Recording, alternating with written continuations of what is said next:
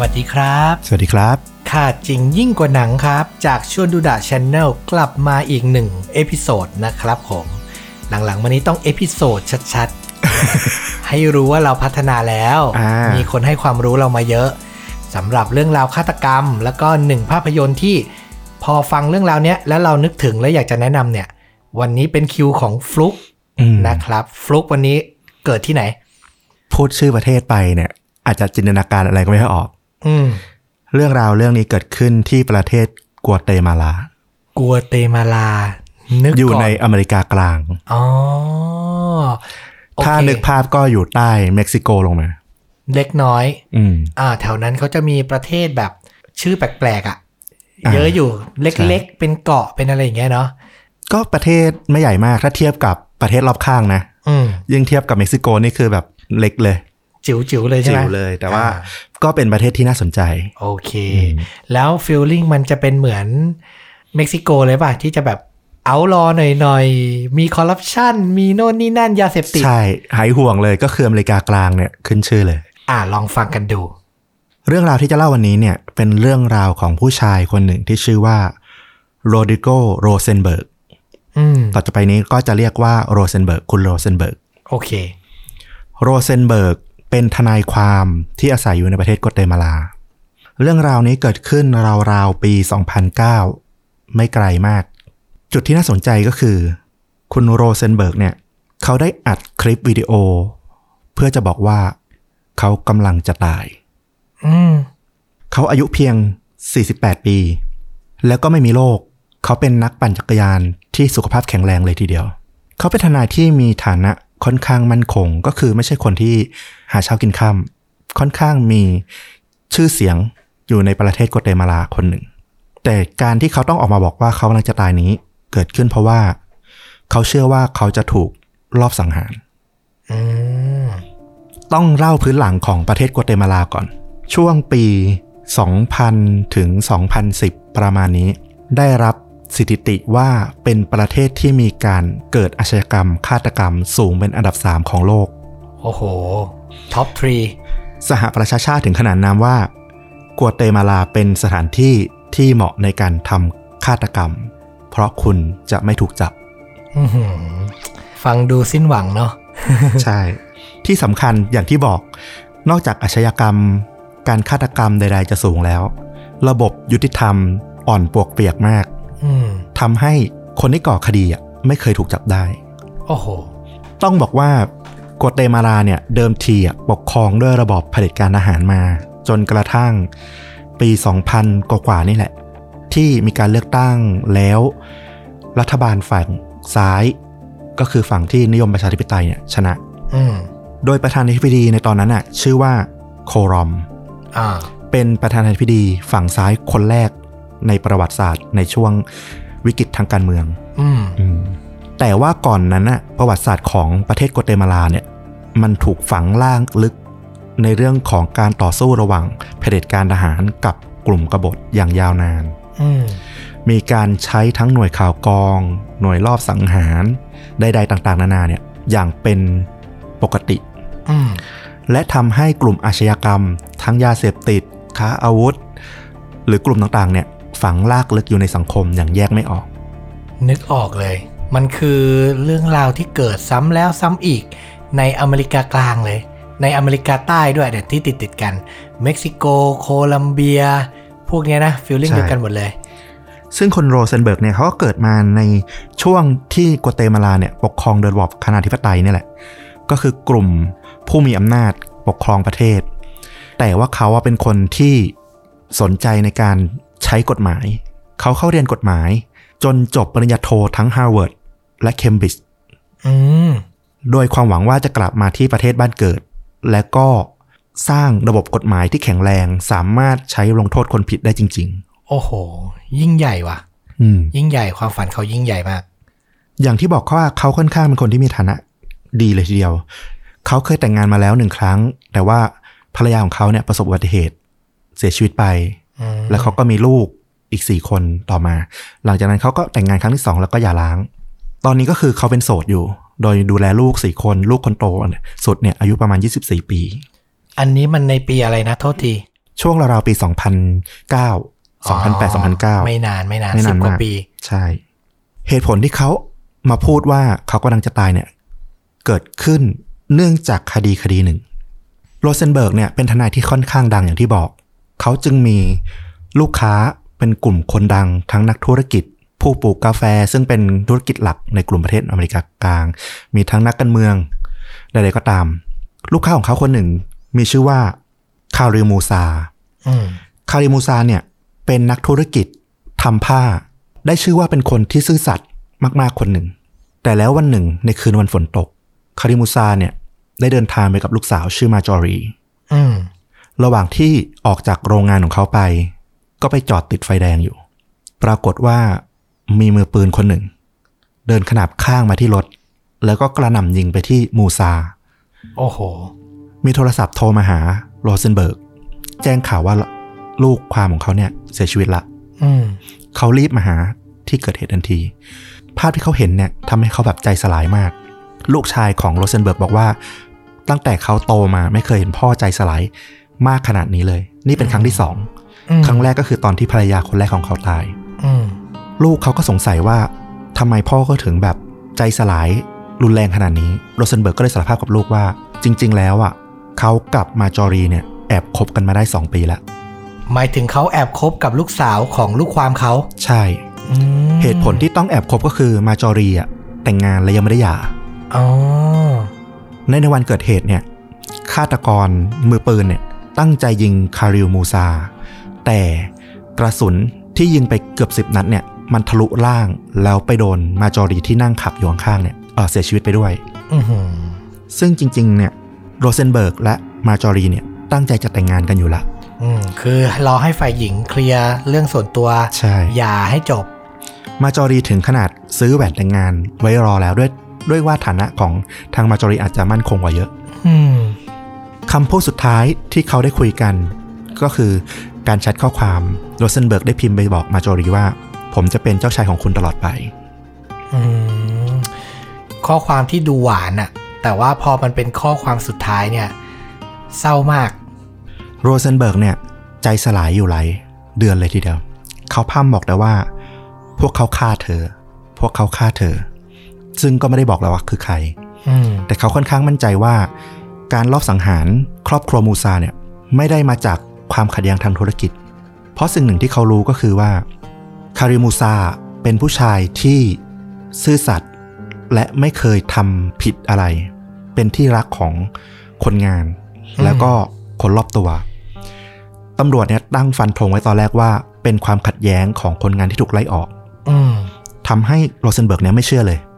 เขาปักใจมากว่ามันจะต้องมีเบื้องหลังการตายของคาริมูซาแล้วก็มาจอรี ผู้ชายคนหนึ่ง ที่โรเซนเบิร์กสนิทอยู่ด้วย มีชื่อว่าเมนดิซาบาลเมนดิซาบาลเนี่ยเป็นเจ้าของร้านตัดเสื้อผ้าอยู่กลางเมืองในกัวเตมาลาอืมแต่เบื้องหลังของเขาเนี่ย ถ้านึกภาพอะเหมือนในหนัง Kingsman อะอืมเออ เมนิซาบาลเนี่ย ก่อนหน้าที่จะมาเปิดร้านตัดเสื้อผ้าเนี่ย เขาเป็นเจ้าหน้าที่หน่วยข่าวกรอง ที่เคยปฏิบัติการมาอย่างเข้มข้นในยุคสงครามกลางเมือง แล้วใช้ร้านเป็นที่พบปะของสายลับเหรอ ซึ่งในปัจจุบันนี้ร้านเขาเนี่ยเป็นที่พบปะของกลุ่มคนชั้นสูง รวมถึงสายลับ Kingsman ชัดใช่ เมนดิซาบาลเนี่ยสนิทกับโรเซนเบิร์ก และโรเซนเบิร์กก็มาขอร้องให้เมนดิซาบาลเนี่ยใช้เครือข่ายของเขาในการตามหาว่าใครเป็นคนฆ่าครอบครัวมูซาๆอืมเมนดิซาบาลเนี่ยได้ชื่อว่ามีหูอยู่ทุกที่ในเมือง ไม่ว่าคุณจะเกิดหรือตายในกัวเตมาลา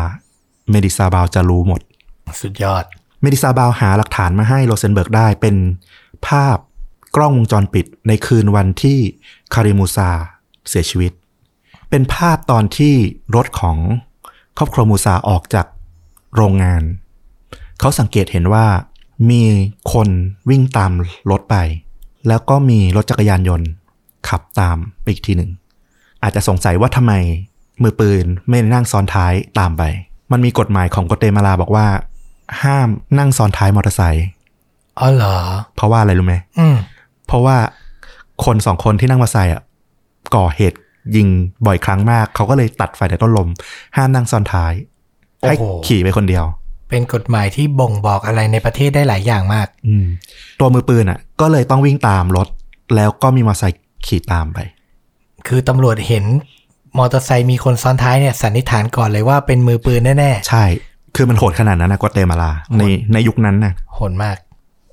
ภาพที่เขาเห็นจากกล้องวงจรปิดก็คือคาริมูซาเนี่ย ถูกกระหน่ำยิงอย่างโหดร้าย เขาร่ำไห้กับหน้าจอ โดยมีเมนดิซาบาลเนี่ยคอยปลอบ และเมนดิซาบาลก็ได้มอบหลักฐานสำคัญ ว่าคาริมูซาเนี่ยถึงจะไม่มีความขัดแย้งใดๆ อยู่เลยนะตอนนี้ แต่ว่ามีอยู่เรื่องหนึ่งที่ทำให้เขาอะ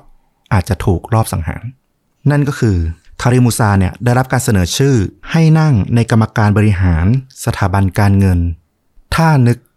แบบบ้านเราก็จะเป็นธนาคารเพื่อการเกษตร หรือธนาคารเพื่อการพัฒนาชนบทอะไรประมาณเนี้ยอ๋อซึ่งมันจะมีเงินหมุนเข้ามาก้อนใหญ่มากมันหนีไม่พ้นที่จะต้อง เป็นที่สนใจเป็นเป้าหมายของพวกทำงานนอกกฎหมายแน่นอนๆใช่อือหือโดยเมนดิซาบาลบอกว่าจุดสำคัญคือคาริมูซาเป็นคนที่เถรตรงมาก ยอมหักไม่ยอมงอ นั่นทำให้อาจจะไปขัดผลประโยชน์ กับกลุ่มคนที่ต้องการใช้ธนาคาร แห่งนี้เนี่ยในการฟอกเงิน หรือในการคอร์รัปชันอ่าซึ่งก็ตรงกับที่โรเซนเบิร์กเคยรับทราบมาจากปากของคาริมูซาว่าคาริมูซาเนี่ยบอกว่า เขาอะตั้งใจจะรับตำแหน่งนี้อืมซึ่งจริงๆโรเซนเบิร์กเนี่ยก็ได้ห้ามปรามคาริมูซาไว้แล้วว่า อย่าไปยุ่งกับการเมือง เพราะเขาเชื่อว่าการเมืองของกัวเตมาลา มันมีแต่ความสกปรกอืมจริงๆเนี่ยอย่างที่บอกว่าโรเซนเบิร์กเนี่ยน่าจะเป็นคนที่ไฟแรงแล้วก็มีศรัทธาในการเปลี่ยนแปลงประเทศ เออ นั่นสิ แต่ระหว่างทางจากที่เขาประกอบอาชีพทนายมา หนึ่งสิ่งที่เขาเจอก็คือว่าประเทศนี้เนี่ย ระบบตุลาการอะ มันไม่มีความยุติธรรมอยู่จริงอืมเขาเคยทำเรื่องฟ้องร้อง อดีตประธานาธิบดีของกัวเตมาลา ที่ยักยอกเงินประเทศไปอย่างมหาศาลเนี่ย เพื่อส่งตัวผู้ร้ายข้ามแดนกลับมาลงโทษที่กัวเตมาลา แต่สุดท้ายแล้วคนร้ายใด ๆ เนี่ย ในกระบวนการทั้งหมดก็ลอยนวลอืมคือความเชื่อมั่นในระบบยุติธรรมของกัวเตมาลาของโรเซนเบิร์กอะมันค่อยๆพังทลายลงไปเรื่อยๆ ตามวันเวลาที่เขาทำงาน โหดร้ายนะ จาก คนที่มีความมุ่งมั่นที่จะเปลี่ยนแปลงระบบกฎหมายของประเทศอะ่ะ สุดท้ายก็ต้องยอมจำนนอะ มันเป็นใช่เรื่องน่าเศร้าและทำให้เห็นถึงปัญหาของประเทศที่ชัดเจนมากโรเซนเบิร์กเนี่ยจึงมุ่งมั่นมากว่าเขาอะจะไม่ยอมให้มาจอรีคนรักของเขาอะตายอย่างไม่รู้ว่าใครเป็นคนทำอืมและไม่ได้รับการลงโทษอืมเขาพยายามขุดคุ้ยลงไปในเบื้องหลังของธุรกิจเถื่อนต่างๆ ที่น่าจะเกี่ยวข้อง องค์กรอาชญากรรมต่างๆ ในกัวเตมาลา และนั่นก็ทำให้เขาถูกจับตามองจากบุคคลที่อยู่ในเงามืดอืมโรเซนเบิร์กแจ้งว่าเขาได้รับโทรศัพท์ข่มขู่หลายครั้ง โดยเมื่อเอาหมายเลขโทรศัพท์เนี้ยไปให้เมนดิซาบาวดู เมนดิซาบาวก็แจ้งว่ามันคือเบอร์โทรศัพท์ที่คนที่ได้รับเนี่ย คือกำลังถูกคุกคาม จากกลุ่มมีอิทธิพลของกัวเตมาลาอยู่อืมนั่นทำให้โรเซนเบิร์กคิดแล้วว่า เขาน่าจะไม่ปลอดภัยหลังจากนี้อืมเมนดิซาบาวเนี่ยถึงขนาดแนะนำโรเซนเบิร์กว่าให้หนีออกจากประเทศนี้ไปก่อนคำแนะนำของเขาเนี่ยเกิดขึ้นในวันศุกร์ที่ 8 พฤษภาคม ปี 2009 แต่โรเซนเบิร์กบอกว่าเขายังมีเรื่องที่ต้องจัดการก่อน ขอเวลาอีกนิดหนึ่งแล้วเขาจะหนีออกจากประเทศนี้อืมเช้าวันที่ 10 พฤษภาคม โรเซนเบิร์กตื่นขึ้นมา แล้วก็แจ้งกับลูกน้องว่าเขาเนี่ยมีความคิดที่สับสนอยู่ในหัวหลายอย่าง เดี๋ยวเขาจะออกไปปั่นจักรยานเพื่อ คลายเครียดสักหน่อยอืมและสิ่งที่เกิดขึ้นก็คือ มีชายหนุ่มคนหนึ่งวิ่งมาจากกลางถนน เอาปืนจ่อไปที่ศีรษะของโรเซนเบิร์กขณะปั่นจักรยาน แล้วก็จ่อยิงสามนัดที่หัวอือหือไม่พอเพื่อความแน่ใจ เขายังยิงกรอกปากแล้วก็ยิงที่หน้าอกของโรเซนเบิร์กเพื่อให้แน่ใจว่าโรเซนเบิร์กจะต้องตายอย่างแน่นอน กลางแจ้งกลางเมือง กลางเมือง อุกอาจมาก การตายของโรเซนเบิร์กเนี่ย มันหาตัวคนฆ่าไม่ได้ มันน่าจะจบไปอีกเรื่องหนึ่ง เหมือนอย่างที่กัวเตมาลา มักจะจบชีวิตของคนที่เถรตรงเกินไป แต่ในเช้าวันที่ 11 พฤษภาคม ขณะที่ประธานาธิบดีโคลอมเนี่ย ประชุมอยู่ที่ทำเนียบ เลขานุการส่วนตัวของเขา ได้ทำการวิ่งเข้ามาอย่างหน้าตาตื่น พร้อมแจ้งว่ามีเหตุการณ์เกิดขึ้นที่งานศพของโรเซนเบิร์กอืมย้อนกลับไปที่งานศพของโรเซนเบิร์ก ที่จัดขึ้นที่สุสานที่เดียวกับที่ฝังศพมาจอรีเนี่ยเมนดิซาบาวได้ยืนขึ้น และก็กล่าวกับผู้ร่วมงานทั้งหลายว่า ทุกคนที่นี่รักโรเซนเบิร์ก และพวกคุณทุกคนจะสงสัยว่าทำไมคนอย่างโรเซนเบิร์ก ที่ไม่สามารถทำร้ายใครได้เนี่ย จึงต้องถูกฆ่าตายอืมเขาได้กล่าวต่อว่าโรเซนเบิร์กได้ทิ้งคำตอบไว้ให้ฉัน และเขาก็ write คลิปสุดท้ายของโรเซนเบิร์กใส่ซีดี แจกคนในงานทั้งหมดอื้อ หือหมายถึงคลิปที่บอกว่าสงสัยว่าตัวเองกำลังจะถูกฆาตกรรมใช่และคลิปอันนั้นเนี่ยก็ถูกส่งไปถึงที่ปรึกษาของประธานาธิบดีอืมในภาพในคลิปเนี่ย เป็นโรเซนเบิร์กนั่งอยู่บนโต๊ะ จ้องมองมาที่กล้อง ใส่สูท เหมือนเตรียมตัวถ่ายทำมาอย่างดีอืมเขากล่าวว่า สวัสดีตอนบ่าย ผมชื่อโรเซนเบิร์ก น่าเสียดายถ้าคุณได้เห็นหรือได้ยินข้อความ นี้หมายความว่าผ มได้ถูกประธานาธิบดีโคลอมสังหารอืมโดยได้รับความร่วมมือจากกุสตาโวอาเลโฮสซึ่งเป็นที่ปรึกษาส่วนตัวของประธานาธิบดีอ่าในคลิปเขาเล่าต่อไปว่าเหตุผลที่ฉันจะต้องตาย นั่นมีเพียงอย่างเดียวเท่านั้น เพราะในช่วงเวลาสุดท้ายของชีวิตฉันเนี่ย ฉันได้ไปเป็นทนายความให้คาริมูซาและลูกสาวของเขามาจอรี ซึ่งทั้งคู่ได้ถูกลอบสังหาร โดยประธานาธิบดีโคลอมเช่นกัน ซึ่งการสังหารครอบครัวมูซาเนี่ย ได้รับความยินยอมจากภรรยาของประธานาธิบดีโคลอม ที่ชื่อว่าซันดราเดอโคลอม และที่ปรึกษาของประธานาธิบดี ด้วยเช่นกันโรเซนเบิร์กกล่าวต่อไปว่า เขารู้เกี่ยวกับการสมรู้ร่วมคิดครั้งนี้ โดยประธานาธิบดีและสุภาพสตรีหมายเลขหนึ่งของประเทศ รวมถึงสมาชิกตระกูลโคลอม เพราะพวกเขากำลังใช้ธุรกิจของสถาบันการเงินและธนาคารเพื่อทำการฟอกเงินและยักยอกเงินของประเทศกัวเตมาลา โดยเอกสารข้อสรุปที่เขาค้นพบเนี่ย เขาจะได้มอบให้กับเมดิซาบาเอาไว้เพื่อเผยแพร่ต่อไป อือหือนี่จะบอกว่าผู้มีอิทธิพล แก๊งมีอิทธิพลที่ใช้ธนาคารเพื่อการเกษตรเนี้ยฟอกเงินอยู่ คือตระกูลของประธานาธิบดี ใช่ อือหือหนักแล้วอะ ตอนท้ายโรเซนเบิร์กพูดช้าๆกับกล้องว่า ผมไม่เคยคิดที่จะเป็นฮีโร่ไม่มีความประสงค์ที่จะต้องเป็น วีรบุรุษของประเทศ ผมไม่ได้อยากจะตาย ผมมีลูกสี่คนที่ผมรักมาก รวมถึงครอบครัวที่เขารักมากเช่นกัน ความประสงค์สุดท้ายที่จะเกิดขึ้นในชีวิตเขาคือการส่งข้อความนี้ คือถ้าเลือกได้เขาก็จะเลือกมีชีวิตอยู่ต่อแล้วไม่ส่งข้อความนี้ แต่เขาก็หวังว่าการตายของเขาเนี่ยจะช่วยให้ประเทศได้เริ่มต้นเส้นทางสายใหม่อีกครั้งหนึ่งอืมมันเป็นข้อความที่แบบทรงพลังมากอะอืมหลังจากข้อความเนี่ย ถูก write ซีดีจ่ายออกไป แทบจะทันทีมันถูก up ลง YouTube แล้วประชาชนกัวเตมาลาก็ลุกฮือขึ้นมา โอ้โห สถานที่ที่โรเซนเบิร์กตายเนี่ย มันกลายเหมือนเป็นเหมือนแบบศาลเจ้าอ่ะ มีการปักไม้กางเขนใหญ่ มีการวางพวงมาลา มีการเขียนสรรเสริญโรเซนเบิร์ก แล้วมันก็กลายเป็นการชุมนุมครั้งใหญ่ในประเทศ เพื่อขับไล่ประธานาธิบดีโคลอมอือหือน่าสนใจตรงที่ว่าเหตุการณ์หลังจากนี้เนี่ย มีจุดพลิกไปพลิกมา ที่ไม่น่าเชื่อหลายอย่างอืมปัญหาในประเทศกัวเตมาลาเนี่ยมันรุนแรงถึงขนาดที่ว่า ไม่สามารถจะตัดสินหรือจบกระบวนการในประเทศเองได้ เพราะคนไม่เชื่อในระบบยุติธรรมในประเทศอยู่แล้วอืมทำให้หน่วยงานกลางหรือสหประชาชาติต้องยื่นเข้ามา โดยส่งคณะตรวจสอบพิเศษ ซึ่งเป็นทนายความที่ดังมากคนหนึ่งของสเปน เป็นหัวหน้าคณะ ในการเข้ามาสอบสวนคลี่คลายคดีฆาตกรรมที่เกิดขึ้นอืม ในวันที่ 12 พฤษภาคม 2 วันหลังจากที่โรเซนเบิร์กถูกฆ่าเนี่ย คาร์ลอสคาสเตรเซนาผู้พิพากษาชาวสเปนได้ถูกแต่งตั้งจากสหประชาชาติ ให้มาเป็นผู้นำของหน่วยงานที่ชื่อว่า CICIG CICIG อืมซึ่งได้รับอำนาจเต็มจากประธานาธิบดีโคลอม เพื่อคลี่คลายคดีนี้ โดยสัญญาว่าตนเองจะไม่เข้าไปเกี่ยวข้องก้าวไก่ายการสืบสวนครั้งนี้อืม ยังไงก็ถูกตั้งคำถามอยู่ดี คือต้องมองอีกมุมหนึ่งว่าประธานาธิบดีโคลอมอะหลังชนฝาแล้วเหมือนกัน อืมเพราะว่ากำลังถูกลุมประนามอะใช่ลุมประนามจากทั่วโลก ประชาชนลุกคือแล้วด้วย มีคนบอกว่าคลิปของโรเซนเบิร์กที่เผยแพร่ใน YouTube อะได้รับการแปลออกไปเป็นหลายภาษามาก เยอะยิ่งกว่ากวีที่ดังที่สุดของกัวเตมาลาซะอีกอืมคือมันกลายเป็นไวรัลระดับโลกอะอืมแล้วประธานาธิบดีโครอมมัน ถูกบี้จนหลังชนฝาทำอะไรไม่ได้อะอืมจะจบปัญหาแบบเดิมๆที่เคยทำมาทำไม่ได้ จึงต้องมอบอำนาจทั้งหมดให้หน่วยงานกลาง CICIG เนี่ยเข้ามาจัดการ แล้วก็หวังว่าคาสเตรเซนาจะสามารถหาความจริงได้ ดูเหมือนว่าโคลอมก็มั่นใจว่าเขาอะไม่มีส่วนเกี่ยวข้องในการตายของโรเซนเบิร์กอืมคาสเตรเซนาเนี่ย ได้ขึ้นชื่อว่าเป็นคนที่เถรตรงมากๆคนหนึ่ง สิ่งแรกที่เขาเข้ามาคือ เขาทำการไล่ออก ตุลาการทั้งหมด รวมถึงเจ้าหน้าที่ฝ่ายสืบสวนตำรวจที่เป็นหัวเนี่ย ก็คือย้ายทั้งแผงอืม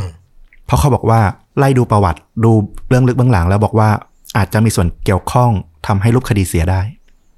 คาซาเซนาเนี่ย เข้ามาล้างระบบยุติธรรมทั้งหมดในกัวเตมาลา ในขณะเดียวกันเนี่ยเขาก็ได้รับการอารักขาแบบพิเศษ ไม่สามารถไปไหนได้เลย จนสุดท้ายเขาต้องนอนในที่ทำงาน เพราะว่าคดีนี้มีความเกี่ยวพันและรุนแรงสูง โอกาสที่เขาจะถูกลอบสังหารนั้นก็สูงเหมือนกัน เขาได้ทำการเข้าพบคนสำคัญสำคัญจำนวนมาก แล้วก็ได้สัมภาษณ์คุยกับลูกชายของโรเซนเบิร์กด้วยเช่นกันอืมลูกชายของโรเซนเบิร์กเนี่ยก็บอกว่าพ่อของเขาเนี่ย เป็นคนที่เถรตรงเกินไป ซื่อสัตย์เกินไปสำหรับประเทศนี้ โดยเชื่อว่าพ่อของเขาเนี่ย ถูกลอบสังหาร จากการพยายามที่จะเปิดเผยการทุจริตครั้งใหญ่นี้จริง ๆ คาร์เตเซนาเนี่ยยังเอาคลิปวิดีโอของโรเซนเบิร์กเนี่ยไปให้นักภาษาศาสตร์ แล้วก็นักพฤติกรรมดูว่าเขาถูกข่มขู่ระหว่างการอัดคลิปนี้หรือเปล่า ซึ่งนักพฤติกรรมเนี่ยก็วิเคราะห์วิดีโอ แล้วก็บอกว่ามันตอบได้ยากว่าเขาถูกกำลังถูกข่มขู่อยู่หรือเปล่าอืมแต่สิ่งหนึ่งที่บอกได้ก็คือว่า เขามีความจริงใจ และน่าจะพูดจริง ๆ ไม่ได้โกหก การสืบสวนของคาสเซนาเนี่ยลงลึกจนไปเจอรถยนต์คันหนึ่ง ซึ่งถูกใช้ในการฆาตกรรมโรเซนเบิร์ก และเมื่อคาสเซนาหาตัวเจ้าของรถเจอเนี่ย และบุกพาเจ้าหน้าที่ของ CICIG เนี่ยบุกเข้าไปเพื่อจะหาตัวพยานเนี่ยสิ่งที่เกิดขึ้นก็คือว่า ณที่โรงแรมที่พยานอยู่ มีตำรวจกัวเตมาลามาลุมรออยู่แล้วอืมถึงขนาดมีการเกือบปะทะกันเออจนคาสเซนาเนี่ยต้องโทรหาผู้มีอิทธิพล รวมถึงนักการเมืองระดับสูง เพื่อให้พวกตำรวจเนี่ย ยอมถอยออกไปอืมแต่หลังจากเหตุการณ์นี้เกิดขึ้นน่ะทำให้พยานน่ะ ไม่กล้าให้ข้อมูลอะไร จริง ๆ เหมือนแค่มาขู่ก็ก็กลัวก็น่ากลัวแล้วอะ ใช่ อืม นอกจากในทางสว่างแล้วเนี่ย CICIG ยังใช้กระบวนการทางลับ โดยใช้การดักฟังแอบฟัง กลุ่มอาชญากรหรือพวกแก๊งมือปืนต่างๆ จนไปเจอแก๊งแก๊งหนึ่ง ที่มีการคุยกันและน่าจะเกี่ยวข้อง โดยใช้รหัส ในการพูดคุยที่น่าสำคัญก็คือจำเป็นต้องทำการล้มไม้ใหญ่อืมคาเซเซนากับพวกเนี่ยเข้าใจทันทีว่ามันน่าจะหมายถึงการต้องลอบสังหารคนสำคัญ อีกแล้วหรือเปล่าอืมในระหว่างการสืบสวนเนี่ยคัสเซนาได้รับการติดต่อจากรัฐมนตรีว่าการกระทรวงมหาดไทยของกัวเตมาลา บอกว่าสุภาพสตรีหมายเลขหนึ่งได้พบพยานสำคัญที่จะเป็นจุดตัดสินของคดีนี้แล้วอืมและต้องการให้เขาเนี่ย ไปพบกับพยานคนดังกล่าว โดยจัดเตรียมเฮลิคอปเตอร์ของสุภาพสตรีหมายเลขหนึ่งเนี่ยรอแล้ว แต่สุภาพสตรีหมายเลขหนึ่งก็โดนกล่าวหาว่ามีส่วนเกี่ยวข้องเนี่ย ใช่ แต่คาสเซนานี่ก็มีทางเลือกเพราะว่ามันก็เป็นเหมือนคำใบ้คำหนึ่งที่แบบเปิดเข้ามา คือเขาต้องไปตัดสินอีกทีว่ามันเชื่อถือได้หรือไม่ อืมคือเขาต้องไปเจอพยานคนนี้ก่อน การพบกับพยานคนนี้ที่สนามฟุตบอลแห่งหนึ่ง ใกล้กับชายแดนเม็กซิโกเนี่ย พยานคนนี้อ้างว่าเขาเนี่ย เป็นมือปืน ในแก๊งที่รับว่าจ้างในการสังหาร โดยได้รับเงิน 180,000 ดอลลาร์ เพื่อที่จะฆ่าโรเซนเบิร์กอืมพยานคนนี้บอกว่าบุคคลที่เกี่ยวข้องในการว่าจ้างครั้งเนี้ยคือเปเรสมอรินาเป็นรองประธานาธิบดีอืมของโคลอมอ่าในวิดีโอคลิปของโรเซนเบิร์กมีประโยคหนึ่งกล่าวว่า การแก้ไขปัญหา ครั้งนี้ที่เขาเรียกร้องคือโครอม และสุภาพสตรีหมายเลขหนึ่ง รวมถึงพรรคพวกจะต้องลาออกและรับโทษ และให้เปเรสโมรินารองประธานาธิบดีขึ้นรับตำแหน่งแทน อืม แต่คราวนี้พยานคนนี้กลับมาบอกว่ารองประธานาธิบดีนี่แหละเป็นคนจ้าง ใช่อือหือซับซ้อนมาก ซึ่งคาสตาเซนาเนี่ยก็บอกว่าถ้าเป็นไปตามที่พยานคนนี้ว่าจริงเนี่ย คดีนี้เนี่ยค่อนข้างชัดเจนและ เป็นเรื่องใหญ่มากๆ เพราะมันเกี่ยวพันกับผู้บริหารระดับสูงของประเทศหลายคนอืมเขาก็แจ้งกับรัฐมนตรีว่าการกระทรวงมหาดไทยว่า ขอให้เป็นเรื่องเนี่ยการพบกันครั้งเนี้ยเป็นความลับ อย่าให้รั่วไปถึงนักข่าว แต่แทบจะทันที นักข่าวโผล่จากไหนไม่รู้กลุ่มใหญ่ที่สนามกีฬาแห่งนั้น แล้วก็มาถ่ายรูปพร้อมกับออกข่าวในเวลาต่อมาทันทีเลยว่า คดีโรเซนเบิร์กใกล้ปิดแล้วอือหือและรองประธานาธิบดี เปเรสมอรินาเนี่ยเป็นผู้บงการ โอ้โห เหมือนทุกอย่างมัน set up ไว้หมดแล้ว ซึ่งคาสเซนาเนี่ยโกรธมาก เพราะเหมือนน่ะเขาถูก set up ให้เป็นส่วนหนึ่งในการตีข่าวนี้ออกไปอืมและสิ่งที่เขาพบตามมาหลังจากนั้นก็คือ พยานและหลักฐานต่างๆ ที่พยานคนนี้ได้อ้างถึงอะพอคัสเซนาไปตามหา ทั้งคำกล่าวอ้าง วันเวลาที่พบกัน ตามสถานที่ต่างๆของโมริน่าเนี่ย กับแก๊งมือปืนเนี่ย ปรากฏว่ากล้องวิดีโอต่างๆเนี่ย ถูกลบหายไปหมดละอืม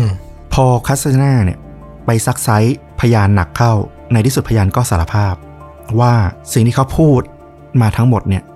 เขาได้รับการว่าจ้างมาจากสุภาพสตรีหมายเลขหนึ่งภรรยาของโครอมอีกทีหนึ่งอือหือคือมันกลายเป็นเกมการเมืองที่แบบซับซ้อนพลิกไปพลิกมาเออโดยทั้งนี้ทั้งนั้นก็ยังไม่รู้ว่าใครเป็นคนฆ่า อืมแต่มันเป็นการต่อสู้ที่ประธานาธิบดีโคลอมอะ ต้องการใส่ร้ายศัตรูทางการเมืองของตัวเอง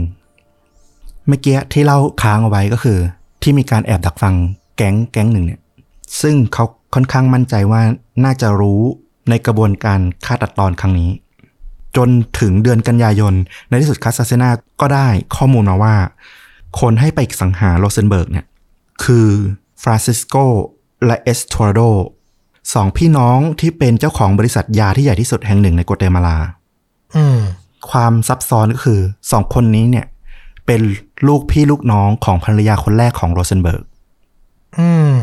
ซึ่งมันก็แปลกมากที่พี่น้อง คู่พี่น้องคู่เนี้ยเป็นคนที่ว่าจ้างมือปืน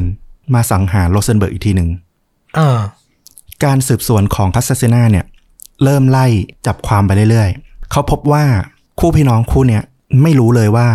มือสังหารที่เขาติดต่อเนี่ย จะไปยิงโรเซนเบิร์ก อ้าว ตัวเองเป็นคนจ้าง สิ่งที่เกิดขึ้นก็คือ โรเซนเบิร์กเป็นคนติดต่อสองพี่น้องนี้ และขอร้องให้เขาตามหามือปืนให้หน่อย เพราะว่าเขาโรเซนเบิร์กกำลังถูกข่มขู่จากบุคคลปริศนาอืมสองพี่น้องนี้ก็เป็นเป็นคนตัวกลางที่ตามหา แก๊งมือปืนมาให้ แล้วก็ให้คุยกับโรเซนเบิร์กโรเซนเบิร์กก็ได้ทำการให้โทรศัพท์หนึ่งเครื่อง ไปกับพี่น้องคู่นี้เพื่อให้ส่งต่อให้กับมือปืน จะได้แจ้งข้อความข้อมูลต่างๆ ว่า จะให้ไปสังหารคนที่มาข่มขู่เขาเนี่ยที่ไหน เดี๋ยวนะ คือโรเซนเบิร์กอยากได้มือปืนที่มาคอยป้องกันเขา ใช่เหมือนเขารู้ตัวแล้วด้วยว่าใครที่จะมาฆ่าเขาเออเขาก็เลยต้องการจ้างมือปืนเพื่อจะไปยิงคนคนนั้นก่อน อืมแต่มือถือที่มือปืนเนี่ย ได้รับเนี่ย มีการสืบสวนต่อมา พบว่ามีโทรศัพท์อีกเครื่องหนึ่ง ที่มีการโทรติดต่อมาข่มขู่โรเซนเบิร์กหลายสิบครั้ง ในช่วงก่อนหน้าวันที่เขาจะตายอืมสิ่งที่น่าตกใจก็คือ โทรศัพท์เครื่องนั้นได้รับการโทรจากสำนักงานของโรเซนเบิร์กเองอ่าและเมื่อตำรวจหน่วย CICIGเอามือถือเนี่ยไปสอบหาว่าโทรศัพท์ที่ถูกใช้โทรมาข่มขู่เนี่ย ได้รับการซื้อขายจากไหน มันก็สืบหายากมาก เพราะว่ามันใช้การซื้อด้วยเงินสด ไม่มีหลักฐานการซื้อขายแบบที่เป็นจากร้านทางการอืมแต่โชคดีของหน่วยซิซิกคือใบเสร็จที่ร้านคนที่คนขายออกอะที่ไม่ได้ผ่านระบบอะแต่เขียนมืออะมันมีรอยกดจางๆของลายเซ็นลายเซ็นหนึ่งอยู่ ซึ่งเป็นคนขับรถของโรเซนเบิร์กเองอืมซึ่งคนขับรถของโรเซนเบิร์กก็บอกว่า เขาเป็นคนซื้อเองจริง ๆ และคนที่สั่งให้เขาซื้อก็คือโรเซนเบิร์กเอง ฮะ โทรศัพท์ที่โทรมาข่มขู่โรเซนเบิร์ก โรเซนเบิร์กเป็นคนซื้อเอง เป็นคนสั่งให้คนขับรถไปซื้อมาให้ อือหือ ซึ่งตอนแรกตำรวจก็ไม่เชื่อนะเพราะบอกว่าเพราะมองว่าคนขับรถของโรเซนเบิร์กเนี่ยอาจจะมีส่วนเกี่ยวข้องเป็นพวกแก๊งหรือเปล่าก็ไม่รู้ อืมแต่เลขาของโรเซนเบิร์กเนี่ย บอกว่าวันที่คนขับรถไปซื้อเนี่ย เขาก็เอามาเบิกเงินกับทางสำนักงานจริง ๆ ดังนั้นเขาก็ไม่น่าจะมีส่วนเกี่ยวข้องอืมสุดท้ายการสอบสวนก็ทำให้เห็นภาพชัดเจนขึ้นว่าเหตุการณ์ที่เกิดขึ้นก็คือ หลังจากโรเซนเบิร์กโทรข่มขู่ตัวเองมาหลายวัน เขาได้ทำการอัดคลิป โดยได้รับความช่วยเหลือจากมาดีบูซา และอดีตผู้ลงแข่งขันมานาบิดี ฝั่งตรงข้ามกับประธานาธิบดีโคลอมอืมอัดคลิปวิดีโอที่เราเล่าไปตั้งแต่แรกเนี่ย จากนั้นในเช้าวันนั้นเขาก็ปั่นจักรยานออกไปทั้งทั้งๆที่ไม่เคยปั่นจักรยานมาก่อน อืมเขานั่งลง รอในจุดที่จะต้องถูกสังหารอ๋อนั่นก็คือตัวเขาเอง สรุปว่านี่คือแผนการของตัวโรเซนเบิร์กเอง ใช่ โอ้โห ซับซ้อนซ่อนเงื่อนมาก โรเซนเบิร์กเชื่อว่าคนที่อยู่เบื้องหลังการฆาตกรรม มูซา และมาจอรี ก็คือประธานาธิบดีและสุภาพสตรีหมายเลขหนึ่งอืมเพราะสุภาพสตรีหมายเลขหนึ่งเป็นที่รู้กันว่า เป็นคนที่มีอำนาจรองจากประธานาธิบดี และทำงานด้านลับให้ประธานาธิบดีอ๋อคืองานสีเทาเนี่ยประธานาธิบดีเนี่ยให้เมียทำอะพูดง่ายๆใช่ แล้วประธานาธิบดีเองอะก็เตรียมการหย่ากับภรรยา เพราะว่ามันมีกฎหมายที่จะไม่ให้สามารถให้ญาติ หรือให้คนใกล้ชิดประธานาธิบดีเนี่ย ลงสมัครเลือกตั้งได้ อืม คือเขาต้องการสืบทอดอำนาจต่อไปละในยุคต่อไปคือให้ภรรยาลงต่อโดยการหย่าไว้ก่อน คือภรรยาจะได้มาเป็นประธานาธิบดีต่อไปพูดง่ายใช่ๆสืบทอดอำนาจกัน โรเซนเบิร์กคิดแล้วล่ะว่า การต่อสู้ของเขาเนี่ยไม่ว่าจะทางกฎหมาย หรือจะทางใด ๆ ก็ตาม ไม่สามารถเอาคนผิดมาลงโทษได้อย่างแน่นอน อืมเขาจึงคิดวิธีการฆาตกรรมตัวเองขึ้นมา โอ้โห ปลุกระดมสังคมให้ตื่นขึ้นมาต่อต้านอำนาจของประธานาธิบดี แผนการซับซ้อนมาก ซึ่งเรื่องนี้เนี่ยทางครอบครัวของโรเซนเบิร์กเองอะ่ะก็ไม่ค่อยเชื่อ แต่ว่าเนื่องจากหลักฐานต่างๆ มันก็โยงมาชัดเจน ตัวคาสเซนายอมรับเลยว่าจริง ๆ แล้วอะ่ะมันน่าจะถึงทางตันแล้วด้วยซ้ำไม่น่าจะมีใครรู้ เบื้องหลังของคดีนี้ได้เลย ถ้าคนขับรถของโรเซนเบิร์กไม่ได้เซ็นเอกสารจนติด ชื่อที่จะตามหาได้ว่าใครเป็นคนซื้อโทรศัพท์อื้อหือคือจุดเชื่อมนั้นอะ จุดเชื่อมสำคัญมาก และเป็นจุดเชื่อมเดียวที่ทำให้รู้ว่าโรเซนเบิร์กเป็นคนวางแผนทั้งหมด จากใบเสร็จที่มีลายเซ็นกดอยู่นิดเดียว คือโรเซนเบิร์กเนี่ยพลาดในจุดเล็ก ๆ นิดเดียวก็คือลายเซ็นของคนขับรถนั้น ใช่อื้อหือเรื่องเนี้ยมันเหมือนมันฉากมันเป็นหนังๆมากเลยนะ มันเหมือนหนังมากเลย คนใกล้ชิดของประธานาธิบดีอะเล่าว่าในวันที่คาสซานาเนี่ยได้ออกมาแถลงผลการสืบสวนเนี่ย เขาได้อยู่กับประธานาธิบดีโครอม อืม แล้วเขาก็ถามประธานาธิบดีโครอมแบบตรงๆ เปิดใจเลยว่า คุณอะรู้เรื่องนี้หรือเปล่า อืมประธานาธิบดีโคลอมได้บอกว่า ผมพูดไปคุณก็ไม่เชื่อหรอก แต่ผมอะไม่รู้เรื่องเลยอืมไม่มีส่วนเกี่ยวข้องเลยจริงอืมๆมันน่าเศร้าก็ตรงที่ว่า จริง ๆ แล้วอะคาเรมูซาที่ถูกสังหารน่ะก็ไม่ได้เกี่ยวข้องกับเรื่องที่เขาจะรับตำแหน่งในสถาบันการเงิน คาเรมูซาเนี่ย ภายนอกดูเป็นนักธุรกิจที่มีคุณธรรม แต่จริง ๆ แล้วเนี่ยด้วยความที่เขาต้องทำธุรกิจใหญ่ทำให้ไปพัวพันกับธุรกิจเถื่อนหลายอย่าง และก็ไปขาดผลประโยชน์ จนถูกเก็บในที่สุด คือไม่มีส่วนเกี่ยวข้องกับประธานาธิบดีและสุภาพสตรีหมายเลขหนึ่งเลย ใช่ เป็นความขัดแย้งในเชิงธุรกิจที่มีความเป็นธุรกิจสีเทามาเกี่ยวข้องนั่นแหละ ใช่อื้อหือหนักเลยคราวนี้ เหมือนโรเซนเบิร์กเข้าใจผิด และทำให้ประเทศนี้นี่เข้าสู่ความวุ่นวายขั้นสุดเลยนะ แต่ถามว่าประธานาธิบดีโคลอมเนี่ย บริสุทธิ์ผุดพองเลยไหมจริงๆก็ไม่อะอืม เข้าใจเออแต่ว่าถ้าพูดกันเป็นเคสเคสอะถ้าเอาแค่เคสนี้เนี่ยก็คือใช่ อืม ก็เป็นเหยื่อคนหนึ่ง แต่ก็คือนี่แหละ ฆาตกรรมที่แปลกประหลาดที่เหยื่อและผู้ลงมือคือคนเดียวกัน และยังโยงความสัมพันธ์จนเกิดการเปลี่ยนแปลงในประเทศอย่างใหญ่โตเนี่ย อืม ถ้ากลับไปย้อนไปฟังในคลิปของโรเซนเบิร์กอีกรอบหนึ่งเนี่ยเขาตายด้วยความปรารถนาที่ยิ่งใหญ่มากๆเหมือนกัน ในการที่จะเปลี่ยนแปลงประเทศ ถึงแม้ว่ามันจะเกิดมาจากความเข้าใจผิดของเขาเองก็เถอะเข้าใจดูเป็นคนที่มีอุดมการณ์ที่ยิ่งใหญ่ แต่ว่าความผิดพลาดก็คือความผิดพลาดนะใช่ความเข้าใจผิดก็คือความเข้าใจผิดอะถ้าสำหรับเรานะ อืมสำหรับเขาศัตรูที่ยิ่งใหญ่ที่สุดของที่เขายอมตาย อาจจะไม่ใช่ประธานาธิบดีโคลอมไงอื มมันคือระบบยุติธรรมทั้งหมดอะที่เขาต่อสู้มาทั้งชีวิตอะอืมแล้วเขารู้สึกแพ้ แต่ก็มีจุดที่ยังมีข้อถกเถียงน่าสนใจอยู่เหมือนกันนะนะถึงแบบ การสอบสวนมันจะสิ้นสุด แล้วก็มีหลักฐานโยงใยที่ค่อนข้าง เราฟังแล้วเราค่อนข้างเชื่อตามอะนะอืมคือมันมีการพูดถึงว่าในประเทศกัวเตมาลา มันมีการจัดการอย่างหนึ่งในด้านการข่าว ก็คือเมื่อคุณไม่สามารถฆ่าศัตรูทางการเมืองได้ คุณก็ต้องให้ข้อมูลอัดไปเรื่อยๆ จนความจริงมันไขว้เขวอืม คือก็มีคนมองว่าพูดกันก็เลยคือ ก็มองว่าประธานาธิบดีโคลอมแล้วก็พรรคพวกอะใช้อำนาจในการเบี่ยงเบนประเด็น เปลี่ยนหลักฐานข้อมูล จนทำให้การตายของโรเซนเบิร์กอะกลายเป็นการฆาตกรรมตัวเองหรือเปล่า ก็ยังมีคนเชื่ออย่างนั้นอยู่ เพราะสิ่งหนึ่งที่ประธานาธิบดีโคลอมทำจริง ๆ แน่ชัดในเรื่องนี้แน่ๆก็คือ การพาคาสเซนาไปหาพยานที่สนามฟุตบอล พร้อมกับตีข่าวว่าเป็นฝีมือบงการของรองประธานาธิบดีอืมคือสุดท้ายในเรื่องนี้เนี่ยมันหาคนที่สะอาดบริสุทธิ์ยากและคาสเซนาเองเนี่ย ในบทสุดท้ายเนี่ยเขาก็ไม่ใช่พระเอกที่ขี่ม้าขาวมาช่วยโกเตมาลาเขาถูกข่าวใส่ว่ามีความสัมพันธ์เชิงชู้สาวกับคนใกล้ชิดหลายคน จนที่สุดเขาก็ต้องลาออกจาก CICIG แล้วก็กลับประเทศตัวเอง อืม โอ้โห คือซับซ้อนมากแล้วเป็นอะไรที่เชิงการเมืองระหว่างประเทศไปแล้วอะ่ะ ใช่ คือใหญ่โตสุดๆเลย ก็เป็นประเทศที่น่าสนใจนะ อืม พอไปหาข่าวแล้วแบบปีหลังๆเนี่ยยังมีเคสแบบอดีตนางงามโกเตมาลาเดินอยู่เดินไปส่งลูกที่โรงเรียนแล้วแบบมือปืนวิ่งมาเอาปืนจ่อยิงหลังหัวอือหือแล้วมีภาพแบบดูโอ้โหคือประเทศมันยังแบบโหดขนาดนั้นนะเออ มันยังเป็นบ้านเมืองยังไม่ค่อยมีขื่อมีแปรอะเท่าที่ฟัง แค่กฎหมายไอ้ห้ามซ้อนมอเตอร์ไซค์นั่นก็บ่งบอกแล้ว แล้วพูดถึงภาพยนตร์ที่นึกถึง หลังจากติดตาม จริง ๆ ตอนแรกเรื่นึอกงราวนี้ถึง นึกถึงหนังพวกแบบแนวการเมืองซ่อนคมอะไรต่างๆนานาแต่พอไปนึกจุดหนึ่งอะขึ้นมา ก็รู้สึกว่าเราไปนึกถึงหนังอย่าง Law Abiding Citizen อ๋อ Gerard Butler คือพระเอกอะสิ้นศรัทธาในระบบยุติธรรมอะอืม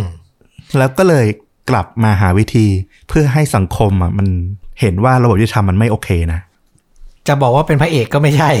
คือในเรื่องอะนะตัวเอกแล้วกัน อ่าเออเป็นตัวเอกเออ Gerard Butler คนเป็นพระเอกน่าจะ Jamie Foxx มากกว่า แต่ Jamie Foxx ในเรื่องมันก็มี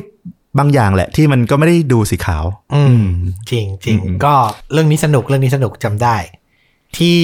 ตัวเอกอย่าง Gerard Butler เนี่ย คือเหมือนโดนขังอยู่ในคุก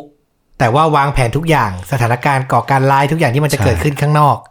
แล้วก็เอาผิดมันไม่ได้ เพราะมันก็นั่งอยู่ตรงเนี้ยใช่แต่เหตุการณ์ทุกอย่างข้างนอกมันเกิดไปแล้วอืมแล้วก็ต้องหาว่ามันวางแผนหรือมันจัดทำได้ยังไงใช่โอ้ซับซ้อนเรื่องนี้ซับซ้อนสนุก ใช่ ก็ซับซ้อนพอๆกับที่โรเซนเบิร์กได้ทำอะเออ สุดยอดเลย น่าสนใจ เรื่องนี้สนุกดีใครยังไม่ได้รับชมนะครับรอ abiding citizen เดี๋ยวจะแปะไว้ที่